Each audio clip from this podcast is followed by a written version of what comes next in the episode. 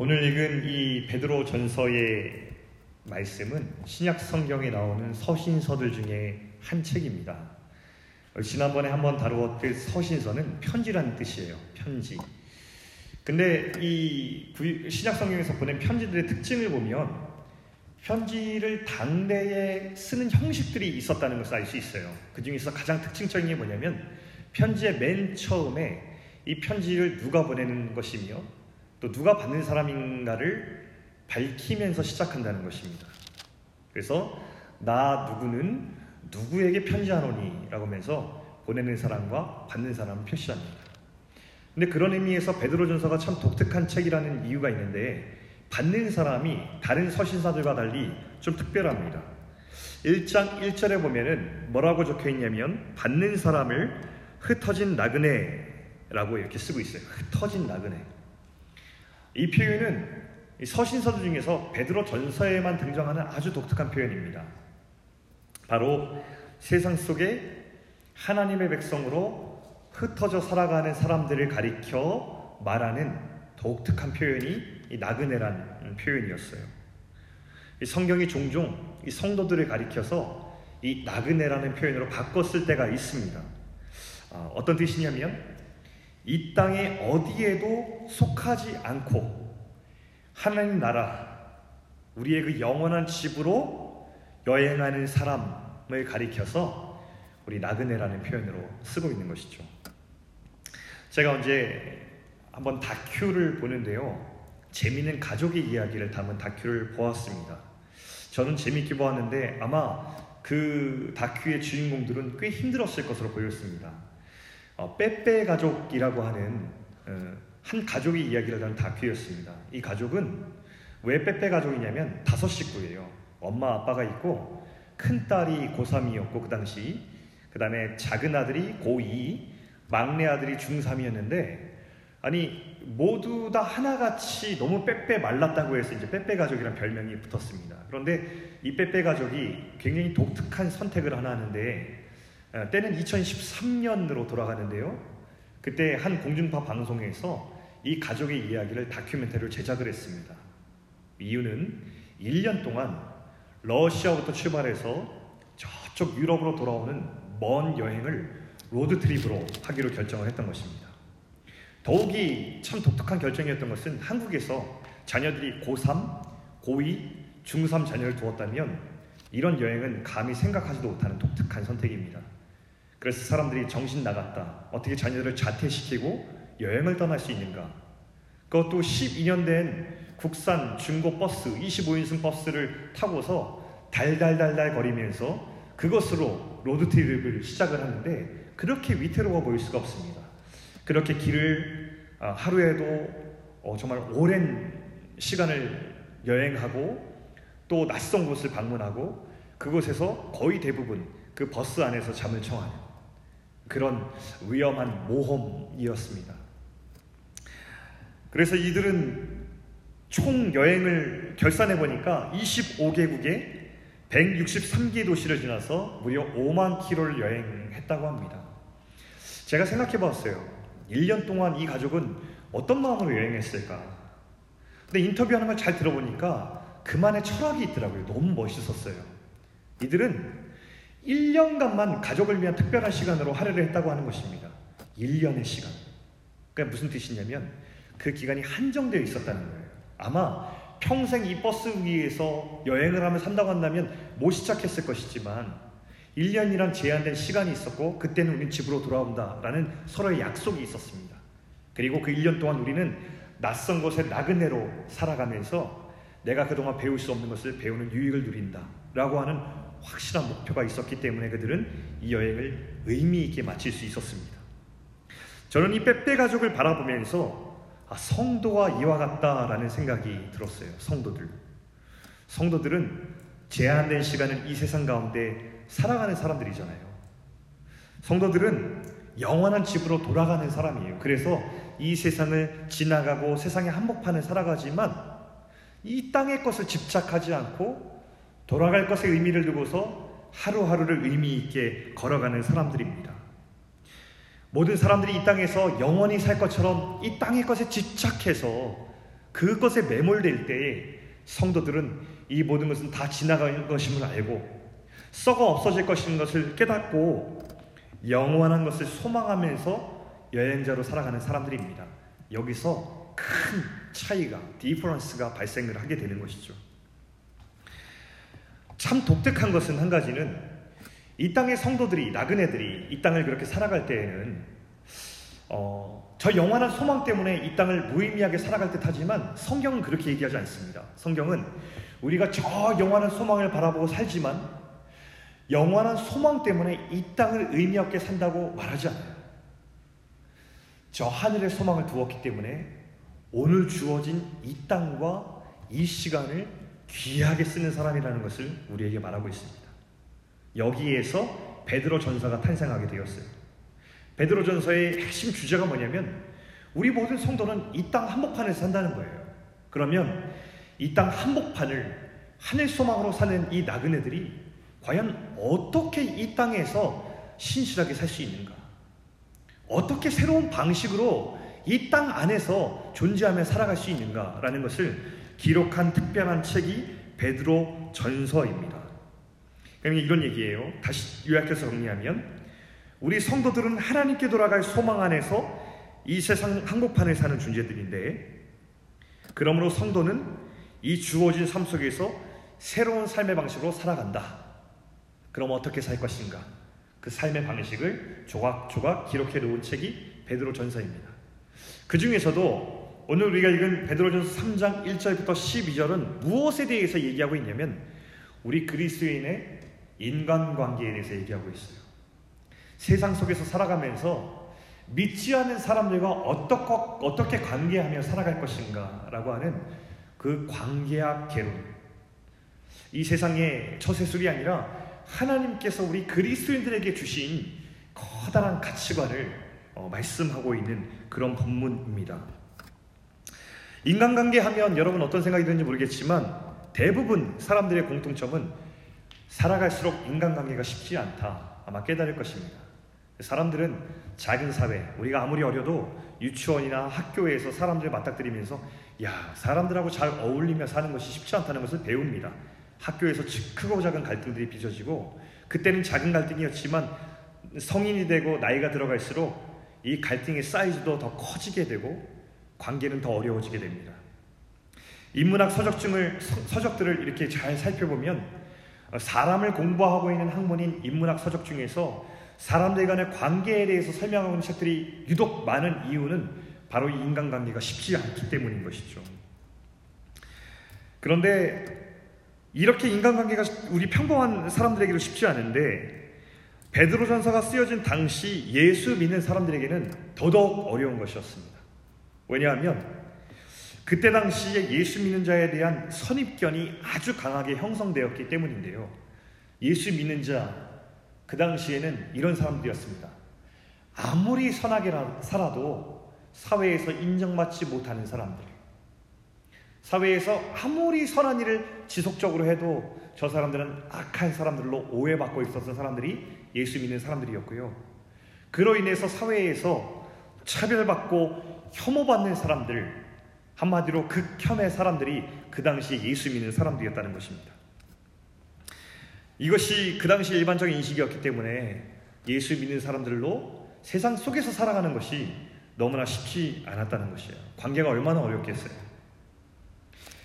그런데 성경은 그 당시에 세상 속에 살아가는 그리스도인이 이런 고난과 차별을 받고 억울한 일을 당하지만 그럼에도 불구하고 하나님의 사람으로 꼭 지녀야 될 이 귀한 원리에 대해서 하나님의 관계학 개론처럼 이야기하고 있는 구절이 오늘 본문입니다. 오늘 저는 이 하나님의 귀한 말씀을 세 가지로 나누어서 하나님의 관계학 개론 1, 2, 3를 이야기하겠습니다. 자, 먼저 첫 번째 우리 같이 보시죠. 첫 번째는 창문이 되어라 라고 하는 말씀입니다. 창문이 되어라. 자, 나그네로 이 세상 속에서 살아가는 삶에서 정말 중요한 것은 성경책의 중요한 말씀에 밑줄 긋고 은혜를 받는 것도 중요하지만 하나님 말씀에 밑줄 그은 그 삶을 내 삶으로 가져와서 내 삶에 밑줄을 그으며 살아가는 것이 참 중요하다는 것입니다. 오늘 특별히 하나님께서는 이 본문을 부부관계를 예로 들어서 설명을 하고 있습니다. 자, 이런 예예요. 믿지 않는 남편과 결혼한 그리스도인 아내에 대해서 이야기하고 있습니다. 여러분, 이런 아내의 입지는 정말 관계 속에서 어려웠습니다. 당시 여성의 신분은 남편에게 종속되어 있었고 종교의 자유조차 없었기 때문에 당대 문화에서 예수 믿는 아내로 살아가는 것은 여간 어려운 일이 아니었어요. 이렇게 자유가 없고 아내의 권리가 남편보다 많이 밑에 있는 시대 속에서 홀로 예수 믿고 살아간다는 것이 얼마나 가정에서 어려웠겠습니까? 근데 하나님께서는 그런 아내들에게 이렇게 권면한다는 것이죠. 1절, 2절 말씀 우리 같이 한번 읽어보도록 하겠습니다. 아내들아 이와 같이 자기 남편에게 순종하라. 이는 혹 말씀을 순종하지 않은 자라도 말로 말미암지 않고 그 아내의 행실로 말미암아 구원을 받게 하려 함이니 너희의 두려워하며 정결한 행실을 봄이라. 자, 아내들에게 권면하기를 남편들에게 순종해라 라고 말합니다. 여러분, 이 성경은 context를 알고 있습니다. 믿지 않는 남편들이 행하고 있는 그 모든 일들이 존경할 만하지 않다는 것, 때론 바르지 않은 방향인 걸 알면서도 아내들에게 일단 남편들에게 순종하면서 나아가라고 권면을 하고 있습니다. 그들의 행실이 존경할 만해서 그런 것이 아니라 그 어려운 환경에서도 아내로서의 한결같고 책임 있는 그 태도가 그 삶이 결국 남편에게 하나님을 보여주는 창문이 될 수 있다고 성경은 말하고 있는 것이기 때문입니다. 이것은 단지 그 시대의 남편과 아내의 관계에 국한해서 이야기하고는 말씀이 아니에요. 이것은 세상과 성도의 관계를 말하기도 합니다. 성도는 세상을 피하는 존재가 아니에요. 우리가 살아가다가 아 세상이 더럽네, 세상이 악하네, 세상은 하나님 기뻐하시지 않네라고 해서 우리가 세상을 도피하고 떠나거나 담을 쌓는 존재가 아니라는 것을 성경은 말하는 것입니다. 세상의 가치관과 흐름이 악해도 우리는 세상을 피해 밖으로 나아가서 우리만의 성을 쌓지 않습니다. 하나님께서 성도를 부르실 때는 항상 세상 속으로 우리를 부르시는 것이죠. 왜냐하면 하나님의 뜻은 성도가 세상 한복판 안에 살아가면서 그 속에서 하나님을 보여주는 창문이 되길 바라시기 때문입니다. 특별히 2절 끝에 보면요. 그 봄이라고 쓰여진 단어 제가 밑줄을 그어놨습니다. 이것은 우리 헬라 원어로 보니까 주의 깊게 관찰하다라고 하는 뜻을 가지고 있습니다. 무슨 뜻일까요? 세상이 우리 그리스도인, 우리 성도들을, 우리의 삶을 주의 깊게 관찰하고 있다는 것을 말하고 있는 거예요. 그들은 겉으로는 우리를 혐오하고 차별하고 무시할 수 있지만 동시에 주의 깊게 관찰하고 있습니다. 정말 그들이 믿는 바대로 그렇게 살아가는지, 정말 그들이 믿는 하나님은 살아계셔서 저들의 하나님이 되어 주시는지를 주의에 관찰합니다. 우리에게 새로운 삶에 살아가는지를 정말 기대하고 계시는 거예요. 창문을 찾고 있는 것이죠. 언젠가 한 청년과 참 의미 있는 대화를 나눈 적이 있습니다. 기회가 되어서 그 청년과 대화를 시작했는데 그 청년의 고민을 저에게 솔직하게 털어놓는 시간이었어요. 이렇게 얘기했습니다. 한편으로 예수를 믿고 싶은 마음이 본인한테 있다는 겁니다. 하나님을 만나고 싶고, 아니, 내가 믿고는 있는 것 같은데, 온전히 드리지 못하는 신앙 때문에 고민하고 있는 청년이었습니다.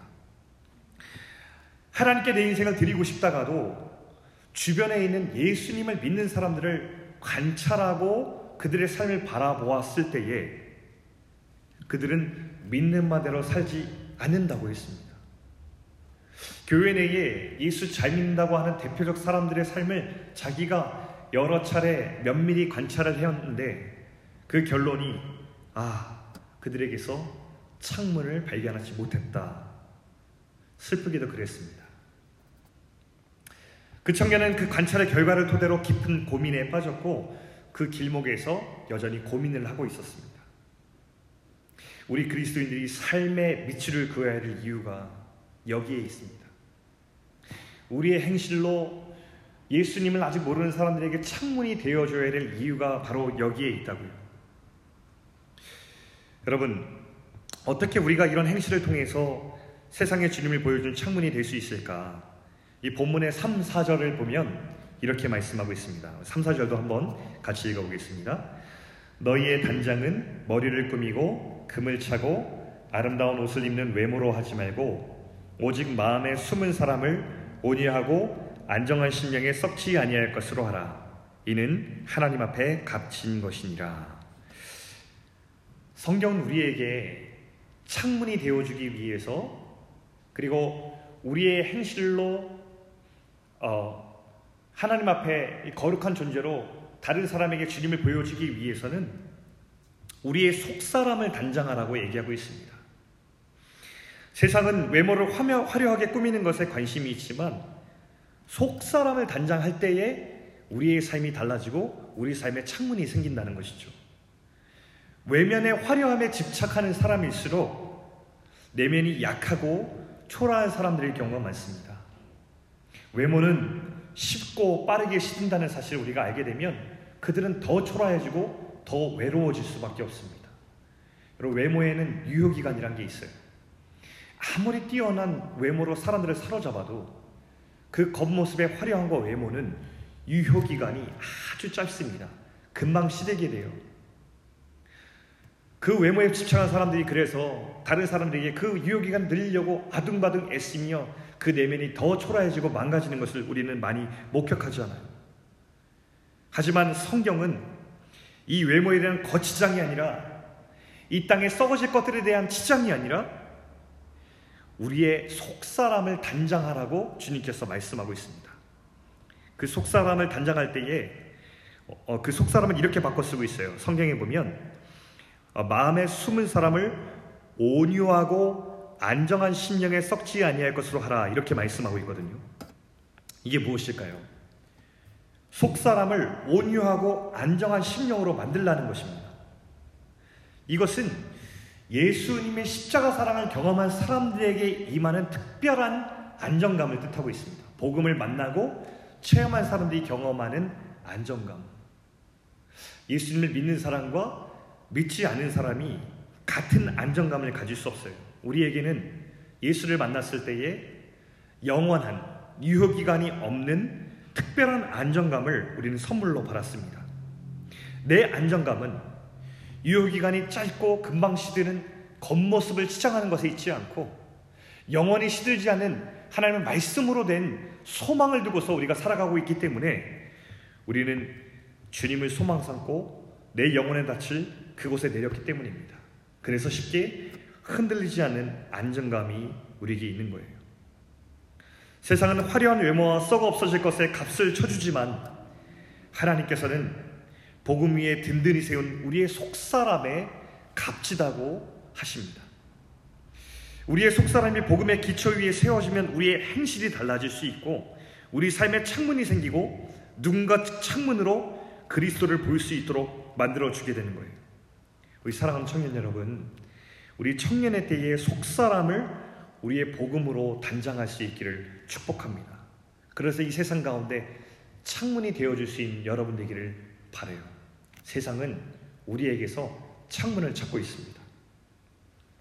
자, 두 번째 우리 관계학교론의 두 번째 말씀을 보겠습니다. 두 번째 말씀은 공부하라는 말씀입니다. 공부하라. 무슨 뜻일까요? 우리가 관계하는 사람을 귀히 여겨야 하는데 진심으로 그 사람을 귀히 여기려면 공부가 필요하다는 것입니다. 공부. 자, 그 말씀이 진짜 나오는지 7절을 한번 보겠습니다. 자, 이번엔 남편들에게 하는 말씀인데요. 자, 시작. 남편들아, 이와 같이 지식을 따라 너희 아내와 동거하고 그를 더 연약한 그릇이요. 또 생명의 은혜를 함께 이어받을 자로 알아서 귀히 여기라. 이는 너희 기도가 막히지 아니하게 하려 함이라. 라고 이렇게 나와 있습니다. 자, 이번에는 믿는 남편들에게 아내에 대해서 하는 권면의 말씀인데요. 자, 아까 말했듯 이 관계를 뒤집어 보아도 아내들은 가정에서 남편들에게 별로 존중받지 못했던 그런 사람들이었습니다. 그 당시 로마 시대에 이런 말이 유행했다고 합니다. 아내는 빌려주어도 돈은 빌려주지 말아라. 돈의 화려함에 취했지만 자기 가정에서 함께 동반자로 살아가는 아내의 가치에 대해서 굉장히 인정하지 않는 분위기였습니다. 돈을 함부로 빌려주지 말라는 뜻인 동시에 당시 아내가 가진 위치도 엿볼 수 있는 그런 대목이었죠. 그런데 성경은 그 당대 유행의 유행을 거스르면서 하나님께서 말씀하시는 가치를 말씀해 주시는 거예요. 아내를 귀히 여겨라. 당대 그, 만화, 그 문화 속에서는 굉장히 파격적인 말씀입니다. 성경은 늘 그 당시 문화 속의 흐름에 유행에 편승한 말씀을 우리에게 주시지 않아요. 우리 유행을 거슬러서 영원하신 주님의 가치를 우리에게 말씀해 주세요. 그래서 때로는 이 문화 속에 이 유행 속에 우리가 살아갈 때에 주님께서 들려주신 말씀이 불편하고 거치는 것이 있을 수 있지만 그렇기 때문에 영원하신 주님 말씀에 우리가 닻을 내리고 그 가운데 따라가야 될 이유가 여기 있는 것입니다. 성경은 항상 타성에 젖어서 당연하게 흘러가는 흐름이 아니라 하나님의 말씀대로 새롭게 생각하도록 우리를 만들고 있는 것이죠. 특별히 여기 그냥 귀히 여기라라고 말씀하신 것이 아니라 지식을 따라라는 말이 나오고 있습니다. 지식을 따라. 굉장히 독특한 표현이에요. 사람을 귀히 여기고 내 아내를 귀히 여기는데 그냥 귀히 여기라는 말씀이 아니라 앞에 중요한 말씀을 덧붙이고 있어요. 지식을 따라 귀히 여기라. 다시 쉽게 말하면 너희들이 정말 아내를 귀히 여기고 싶거든 그 아내를 공부해라 라는 말씀을 하고 있는 것입니다. 여러분 이것은 정말 진리의 말씀입니다. 산 아내를 진정으로 귀히 여기기 위해서는 공부해야 돼요. 아내 넘어 모든 인간관계에서 상대를 존중하고 귀히 여기기 위해서는 꼭 필요한 것이 있습니다. 공부해야 돼요. 상대를 공부하고 사람을 공부하는 데에서 모든 사려 깊은 존중함이 나오기 때문입니다. 결혼 관계 안에서 배우자를 사랑하고 존중하는 것은 그냥 되지 않아요. 굉장히 어려운 일이고 여러분이 누군가와 데이팅을 시작했다고 한다면 반드시 여러분 공부해야 됩니다. 사람을 공부해야 되고 관계를 공부해야 되고 그 사람을 공부해야 됩니다. 그렇지 않으면 우리가 그 사람에게 보여주는 그 사랑과 존중은 진실되지 않기가 너무나 쉽습니다. 오죽하면 화성에서 온 남자, 금성에서 온 여자 이런 책이 전 세계적인 베스트셀러가 되었겠어요. 정말 오랫동안 무려 200주를 스테디하게 베스트셀러로 있었던 이유가 무엇이겠어요? 공감하는 겁니다. 이 책의 전제가 뭐예요? 남자와 여자는 다른 별에서 온 전혀 다른 종족이라는 것입니다. 언어가 다르고 문화가 달라서 같이 있으면 서로 배우지 않고는 절대 이해할 수 없는 존재가 남자와 여자라는 것을 이 책이 말하고 있어요. 저는 좀 결혼을 성교학적으로 말하고 싶기도 합니다. 제가 살아보니까 결혼은 거의 타문화권 성교입니다. 그럼 성교, 성교하는 것이 굉장히 어렵잖아요. 타문화권이 무엇입니까? 문화가 전혀 다른 곳에서, 언어가 다른 곳에서, 거기서 그리스도의 사랑을 소통해야 되는 것입니다. 저는 결혼이 그런 것 같습니다. 이게 그리스도의 사랑으로 사랑은 하는데 서로 만나니 언어도 다르고 문화도 다른 것입니다. 이것을 극복해 나가는 것이 정말 정말 어려워요. 시간이 걸리고 상대의 문화를 배우고 익히는 노력들이 적지 않게 듭니다. 이 과정을 통해서만 사랑할 수 있는 거예요. 제가 아는 어떤 지인의 이야기가 이렇습니다. 이제 결혼을 했어요, 부부가. 근데 이제 여행을 갔습니다. 여행을 갔는데 하루는 여행을 이렇게 마치고 왔는데 나중에 들려오는 소리가 그 여행을 끝나고 숙소에 들어왔는데 그 아내가 펑펑 침대에 앉아서 울었답니다. 남자가 깜짝 놀란 거예요. 오늘 여행을 너무 즐겁게 마치고 들어왔는데 무슨 일인지 아내가 침대에 앉아서 펑펑 눈물을 흘리면서 엉엉 울더랍니다. 근데 그 엉엉 울었던 이유는 무엇이냐면 힘들어서였습니다. 남자는 굉장히 에너제틱한 사람이에요. 부지런한 사람이에요. 아침 일찍 일어나서 밤 늦게까지 모든 여행지를 샅샅이 뒤지면서 이 호텔로 들어올 때 이런 얘기를 하면 들으면 와 오늘 정말 알찬 하루였어. 너무 끝내주는 하루였어. 그런데 아내는 앉아서 펑펑 우는 것입니다. 왜요? 아내는 그렇게 체력이 좋지 않은 사람이었기 때문입니다. 성향이 내향적이고 조용해서 어디가 앉아서 경치를 음미하고 그 순간을 즐기는 게 좋지 하루 종일 남편을 따라서 맞춰 돌아다니다 보니까 다리도 너무 아프고 체력은 고갈되어서 너무 힘든 나머지 엉엉 울고 말았던 것입니다. 상대를 배우지 않았기 때문에 이런 일이 일어났어요. 공부하지 않은 존중은 늘 가볍게 됩니다. 상대에게 상처를 남길 수도 있어요. 이것은 비단 부부관계뿐 아니라 모든 사람의 관계에서 해당되는 이야기인데 하나님께서는 우리에게 이 땅을 성도, 사는 성도가 진짜 귀히 여기려면 상대를 배우라고 공부하라고 말씀하고 있습니다.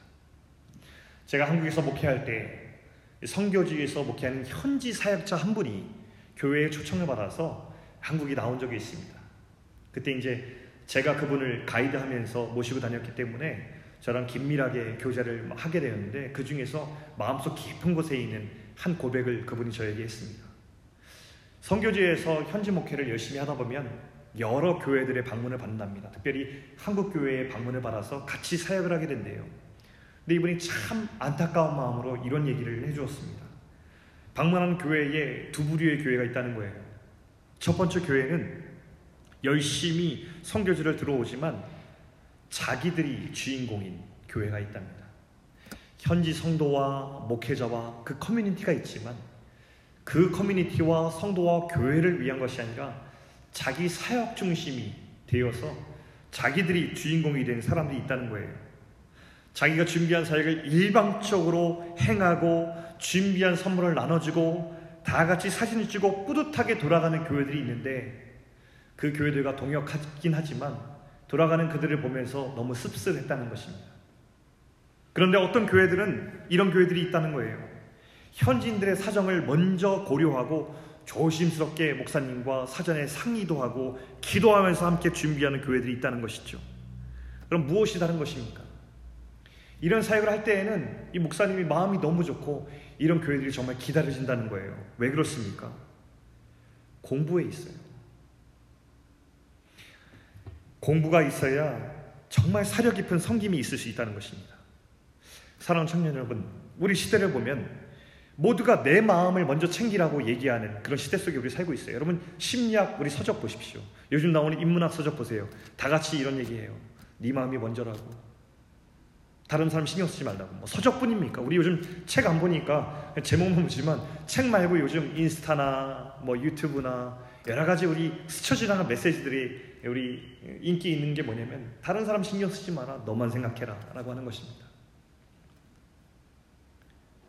그러나 어, 그런 시대 속에서도 성경 말씀을 잘 받아서 저 여러분이 타인을 존중하기 위해서 사람을 공부하는 사려 깊은 사람이 될 수 있기를 축복합니다. 말씀의 가치대로 사람을 보고 하나님의 뜻대로 그분을 존중하기 위해서 공부하고 또 배울 수 있는 사람이 된다면 여러분 우리는 이 시대 가운데서도 정말 사려 깊은 한 사람으로 주님을 보여주는 창문이 될 수 있을 것입니다. 세 번째 말씀을 전합니다. 세 번째 하나님의 관계학 개론. 욕을 먹고 복을 빌라. 아, 참 황당한 말입니다. 참 순종하기 어려운 말입니다. 성경에 보면 참 실천하기 어려운 몇몇 말씀들이 등장을 하고 있거든요. 그런데 그 말씀 중에 하나가 바로 이 욕을 먹고 복을 빌라라는 말씀입니다. 자, 8절 9절 말씀 한번 같이 보도록 하겠습니다. 8절 9절. 자, 시작. 마지막으로 말하노니 너희가 다 마음을 같이하여 동정하며 형제를 사랑하며 불쌍히 여기며 겸손하며 악을 악으로 욕을 욕으로 갚지 말고 도리어 복을 빌라 이를 위하여 너희가 부르심을 받았으니 이는 복을 이어받게 하려 하심이라. 네, 이 말씀 참 읽으면서도 야 정말 어렵다 라고 생각되는 그런 말씀입니다. 우리의 본성은 원래 악을 악으로, 악으로 갚아주게 되어 있어요. 여러분, 그렇죠. 악을 받으면 악이 튀어나옵니다. 우리의 본성이. 욕을 먹으면 나도 욕이 나옵니다. 예. 우리, 예. 예. 그렇죠, 여러분. 나만 그런 거 아니죠, 여러분. 예. 여러분도 그렇죠. 태어나 그렇죠. 예. 사람들에게 인기 있는 소재가 있어요. 늘 시대를 막론하고 인기 있는 소재가 뭐냐면 복수극입니다. 복수극. 자, 한번 우리 화면을 한번 띄워보세요. 자, 대표적인 세 가지 영화 한번 보십시오. 여러분 저 시대에 여러분이 봤던 영화인지 모르겠습니다. 올드보이라고 하는 영화. 박찬욱 감독은 이 복수 시리즈 유명하죠. 늘 내용이 소재가 복수예요. 박찬욱 감독은 세계적인 명감독 아닙니까? 여러분 아저씨 원빈 어, 원빈 유명한 장면 있잖아요. 마지막 그 사람들이 시선 사라졌습니다. 원민이 엄청 화가 났어요. 복수를 시작하기 전에 머리를 깎아요. 바리깡. 이렇게. 제가 알기로는 왕종이가 집에서 머리를 그렇게 혼자 깎는다고 알고 있는데요. 예. 예. 어쨌든 왕종이도 아저씨니까요. 네. 어쨌든 아저씨 저것도 통쾌한 복수극입니다. 테이큰이라고 하는 저 영화 리암 니슨이 주연한 저 영화 야, 어, 내 딸을 함부로 건드려 그러면서 막 아빠가 나가지고 모든 적들을 예, 한 대도 안 맞고 쳐부수는 통쾌한 복수극입니다. 여러분 솔직히 말해서요 저도 저런 복수극 영화 보잖아요 마음이 그렇게 통쾌하고 시원할 수가 없어요. 저 복수극이 플롯이 다 똑같지 않습니까? 처음에는 정말 보는 사람 하여금 정말 열받게 만들어 놓습니다. 다 같이 그 마음을 공감하게 만들어 놓고선 그 다음에 멋지게 복수를 시작하는데 얼마나 통쾌한지. 근데 오늘 성경은 이런 통쾌한 복수극이 아니라 우리들에게 악을 악으로 갚지 말라고 욕을 한 사람에게 욕으로 갚지 말라고 우리에게 말하고 있습니다. 억울하고 바보같이 살라는 말처럼 들리는 거예요. 정말 여러분 이게 한두 번이 아닙니다. 제가 성경을 청년들에게 이렇게 배울 때 청년들이 뭘 좋아하는지 제가 잘 압니다. 어떤 이야기를 주로 매체에서 접하는지 제가 잘 압니다. 청년들에게 좀 인기 있는 말씀 듣고 공감사는 말씀을 전하고 싶은데 성경 말씀을 늘 하나님이 뭐라고 말씀하시자 들어보면 늘 뭔가 우리들에게 바보같이 살라는 것처럼 이 세상과 다르게 살라고 말씀하신 거 보면서 아 오늘도 이런 말씀이구나 들고 설 때마다 담대함이 필요합니다. 우리 청년들에게 이것을 얼마나 공감할까? 이 시대 속에 젖어 사는 우리 청년들에게 얼마나 이 말이 들려질까라는 고민 속에서 기도하며 이 말씀을 들고 서지만 한 번도 빠짐없이 성경이 우리 가운데 이 세상 속에서 이 흐름과 같이 하여 살라고 말씀하신 적이 없습니다. 늘 뭔가 이 세상과 반대되는 가치를 전하면서 너 바보처럼 살아라. 억울하게 살아라. 이렇게 말씀하시는 것 같습니다. 그래서 불편하고 힘이 들 때가 참 많아요. 요즘 현대에 나오는 우리에게 도움을 주는 인간관계학은 철저히 우리 자신을 먼저 보호하고 있잖아요. 내가 먼저 다치지 않도록 나만 생각하라고 권면하잖아요. 그래야 행복할 수 있다고. 이제 네가 행복할 때라고 우리에게 조언해주고 우리를 위로하는데 성경은 악을 먹어도 악으로 갚지 말고 욕을 먹어도 다시 욕하지 말라고 그러면서 심지어 도리어 복을 빌라 그 사람을 블레싱 하라고 우리한테 얘기하고 있습니다. 정말 이상한 말씀입니다. 여러분, 이 말씀 보면서 사실은 우리가 앞서 꼭 봐야 되는데 보지 않고 넘어온 한 표현이 있습니다. 이 본문에서. 뭘까요? 두 번 등장하는데요. 이 3장 1절부터 12절에 하나님께서 말씀하시는 관계학 개론을 말씀하시기 전에 이 말씀하셨어요. 3장 1절 보면 아내들아 이와 같이라고 얘기하세요. 이와 같이. 무슨 뜻이죠? 이와 같이면 전에 했던 어떤 내용들 그것들과 같이라고 하는 표현이에요. 근데 7절에 또 나와요. 남편들아 이와 같이. 뭘 가리키는 걸까요? 1절과 7절에 이와 같이라고 하는 이 말씀이 가리키고 있는 것은 뭐냐면 이 3장 1절 앞에 있는 본문을 얘기하는 거예요. 2장 18절부터 25절에 적혀 있는 이 앞에 있는 본문. 요약하면 아무런 죄도 없으신 예수 그리스도께서 고난을 당하셨지만 우리를 살리시려고 참으셨던 그 십자가를 말씀하고 있어요. 자, 2장 22절부터 24절 말씀. 제가 한번 읽어드리겠습니다. 2장 22절부터 24절 말씀 한번 여러분 잘 들어보세요. 그는 죄를 범하지 아니하시고 그 입에 거짓도 없으시며 욕을 당하시되 맞대어 욕하지 아니하시고 고난을 당하시되 위협하지 아니하시고 오직 공의로 심판하시는 이에게 부탁하시며 친히 나무에 달려 그 몸으로 우리 죄를 담당하셨으니 이는 우리로 죄에 대하여 죽고 의에 대하여 살게 하려 하십니다. 그가 채찍에 맞음으로 너희는 나음을 얻었나니. 이 본 말씀은 복음 십자가 위에서 일어난 사건을 우리에게 요약적으로 설명합니다. 예수님께서 십자가에서 되게 수치를 많이 당하시고 치욕스러운 순간을 경험하셨는데 예수님이 참으셨다는 것입니다. 이유는 한 가지. 그걸 참으셔야 우리가 살기 때문에. 하나님께서는 우리가 이 땅에서 인간관계를 맺고 살아갈 때에 이 복음의 사건을 기억하길 원하신다고 얘기합니다. 이 사건을 경험하지 않은 사람처럼 사람들과 관계 맺고 살지 말고 이 십자가 사랑을 내게 일어난 사건으로 믿음으로 고백하면서 사람들 대하라고 합니다.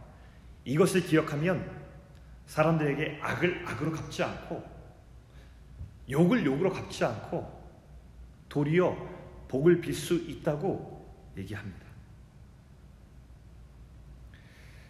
예수님은 죄가 하나도 없으셨는데 사람들이 욕을 당하셨어요. 근데 욕으로 맞서지 않으셨답니다. 고난 당하셨는데 위협하지 않으셨답니다. 예수님께서 얼마나 능력 있으신데요. 고난 당하시는 무리를 한 방에 날리실 수 있었는데 예수님께서 그저 무력하게 계셨다는 것입니다. 나무에 달려서 온몸으로 그 형벌과 치욕과 수치를 당하시면서 죽기까지 그냥 참고 계셨습니다. 우리를 살리시기 위해서입니다. 그 수치를 다 참으셔야만 우리 죄값이 지불되니까 그 죄값이 죽음으로 지불되기까지 그저 침묵하셨던 것입니다. 우리가 이 세상을 나그네로 살아갈 때에 늘 잊지 말아야 할 것이 있어요. 예수님께서 내게 행하신 이 사건입니다. 예수의 믿을 수 없는 사랑이 나를 향했고 그 사랑이 내 생명을 죽음에서 생명으로 옮겨서 나는 이미 영원한 나라를 향해 걸어가고 있다라는 것. 그 복음을 내 가슴 속에 담고 사람들을 관계하고 살아가는 것. 이것이 너무 중요하다고 하나님께서 말씀하고 있습니다. 우리는 하나님의 자녀가 되었잖아요. 하나님의 자녀가 되어서 그 무한하신 사랑 공급받고 있는 사람이 그 관계에서 그 사랑의 물줄기가 끊어져서 이 세상 가운데서 비참하고 두려워하고 참 성 없이 살아가는 사람들과 똑같은 반응을 보이며 살아갈 수 없다는 것을 우리에게 말하고 있어요. 여러분, 저는 이렇게 도전하고 싶습니다. 우리에게 때로 위로가 필요한 것은 맞지만 우리가 이 세상 가운데 너만 생각해 다른 사람 생각하지 마 너만 행복하면 돼라고 하는 이 세상의 처세서를 우리 가슴에 담지 않아야 될 이유가 여기 있습니다. 성경이 언제 한번 이런 얘기 한 적이 있는 거 여러분 들어본 적 있습니까? 성경을 쳐서 찾아보십시오, 여러분. 한결같이 이야기합니다. 하나님의 사랑을 받은 자, 이 땅의 이웃을 사랑하라. 이렇게 말씀하고 있지. 누가 너 혼자만을 생각해. 네 인생이 전부야. 이렇게 얘기한 적 여러분 들어본 적 있어요? 한 번도 없습니다. 이 사랑을 받아들인 사람, 이 사랑을 끝까지 간직하고 어떤 것과 바꿀 수 없는 그 복음으로 예수를 받아들인 자, 그 사람이 바로 우리 나그네들, 성도라는 것입니다. 성도가 억울한 일이 왜 없겠어요? 아, 고난을 왜 안 당하겠냐? 이 시대에도 성도가 억울한 일 당하죠. 고난을 당하죠. 여러분 그런 일 많이 당하지 않아요? 저도 그런 일 당하고 사는 것 같습니다. 억울한 일이 있어요. 아, 정말 너무 억울한 일 당하기도 하고, 내가 먹지 않을 욕을 먹을 때도 있다고요. 근데 그럼에도 불구하고 우리가 상처를 받고서 그 사람과 관계를 끊어버리거나, 도피하거나, 더 이상 사랑할 능력을 잊어버려서 얼음 같은 사람이 되어서 나만 사랑하는 사람이 되지 못하는 이유가 뭐냐? 바로 그 사랑이 우리 안에 있기 때문입니다. 우리 위해서 예수님께서 십자가에서 그피다 흘리기까지 참으신 그 예수님의 사랑이 우리 안에 있기 때문에 우리는 계속해서 사랑할 수 있는 용기가 있는 거예요. 우리가 그런 사랑을 먼저 받았고 그 사랑이 우리 안에 있기 때문에 우리는 이 하나님의 관계학계론을 받아들일 수밖에 없는 것입니다. 2장 25절 말씀이 이렇게 얘기하고 있어요.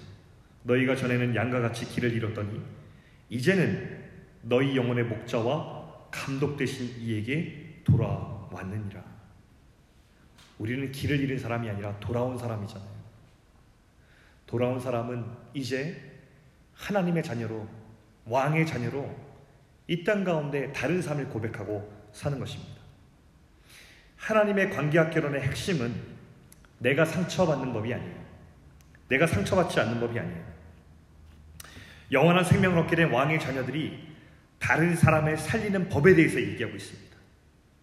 오늘날 유행하는 관계학계로는 내 영혼이 상처받지 않고 행복한 법에 대해서 얘기하고 있지만 그러나 성경은 우리들에게 나를 통하여서 다른 사람을 살리는 법에 대해서 꾸준히 이야기하고 있습니다. 우리가 복음의 능력으로 살아난 사람들이기 때문이에요. 아무리 아프고 아무리 상처를 받아도 그 아픔과 상처를 싸매시고 우리를 영원한 집으로 인도하신 예수 그리스도가 내 안에 사시기 때문에 우리는 그 예수와 함께 끝까지 사랑하는 것입니다. 악을 악으로 갚지 않고 욕을 욕으로 되돌리지 않고 도리어 복을 빌 수 있는 그 능력이 십자가 위에서 우리에게 임했다고 성경이 말하고 있는 것입니다. 사랑하는 청년 여러분, 여러분의 속사람을 우리의 속사람을 복음으로 단장할 수 있게 바랍니다. 청년의 때에 이 복음의 기초 위에 속사람을 단장하는 일은 우리가 화려하게 외면을 꾸미는 일보다 훨씬 더 중요한 일입니다. 청년의 때에 이 속사람에 대해서 단장할 수 있고 복음에 기초한 안정된 그 소망 삼은 귀한 마음을 어, 받을 수 있다면 그것보다 귀한 일 없을 것입니다. 사랑하는 청년 여러분, 사람을 존중하기 위해서 여러분 공부하십시오. 여러분과 관계 맺는 사람들을 공부하고 그들의 배경을 이해하고 그 사람의 행동을 이해하기 위해서 사력 있게 공부하고 관계할 수 있는 여러분 되길 원합니다. 그리고 욕을 먹어도 복을 빌어줄 수 있는 그런 사랑이 충만한 사람이 되시기 바래요. 이것이 다 어디에서 온다고요? 우리가 복음 위에 서 있고 예수님이 십자가 사랑과 부활의 소망을 바라볼 때 우리에게 임하는 특별한 사랑이라는 것. 여러분 우리가 복음을 좀 싸구려로 만들지 않으면 좋겠습니다. 우리는 너무 십자가 사랑과 복음을 싸구려로 둔갑시키는 그런 경향을 보일 때가 너무 많습니다. 우리 안에 주님께서 지불해 주신 그 복음은 너무나 값비싼 것이고 이 세상 어떤 것도 바꿀 수 없는 너무나 고귀한 것인데 마치 이것이 우리에게 아무런 영향을 미치지 않는 한 살아가는 경우가 너무나 많이 있습니다. 이 사랑을 묵상하면 내게서 나올 수 있는 특별한 사랑이 있는데도 불구하고 마치 내 안에는 예수님 믿지 않는 사람들과 똑같이 살 수밖에 없는 그런 능력 없는 사람인 것처럼 우리를 규정짓을 때가 너무나 많다는 것이에요. 그렇지 않습니다. 우리가 받은 복은 우리가 상상하는 것보다 훨씬 더 크고 우리가 받은 복음은 상상 이상으로 우리에게 너무나 큰 것을 선물해 주었습니다. 우리는 미처 다 대답하지 못하지만 우리 이 세상 마지막 때에 그 복음이 우리에게 일으킨 그 일을 맛보게 될 것입니다. 여러분, 이 세상에서 가장 큰 복을 이미 얻고 살아가는 영원한 문으로 향하는 나그네처럼 다르게 살아갈 수 있는 저 여러분 되길 바랍니다. 우리를 통해서 세상이 하나님을 볼 수 있는 창문을 발견하게 될 것이. 나그네로 살아가는 성도의 최고의 영광의 순간을 맛볼 수 있을 것인데 바로 우리가 하나님 나라의 이 관계학계를 실천할 때에 우리가 찾아오는 변화가 될 것입니다. 우리 모두가 그런 하나님 나라의 사람으로 이 땅을 살아갈 수 있길 축복합니다.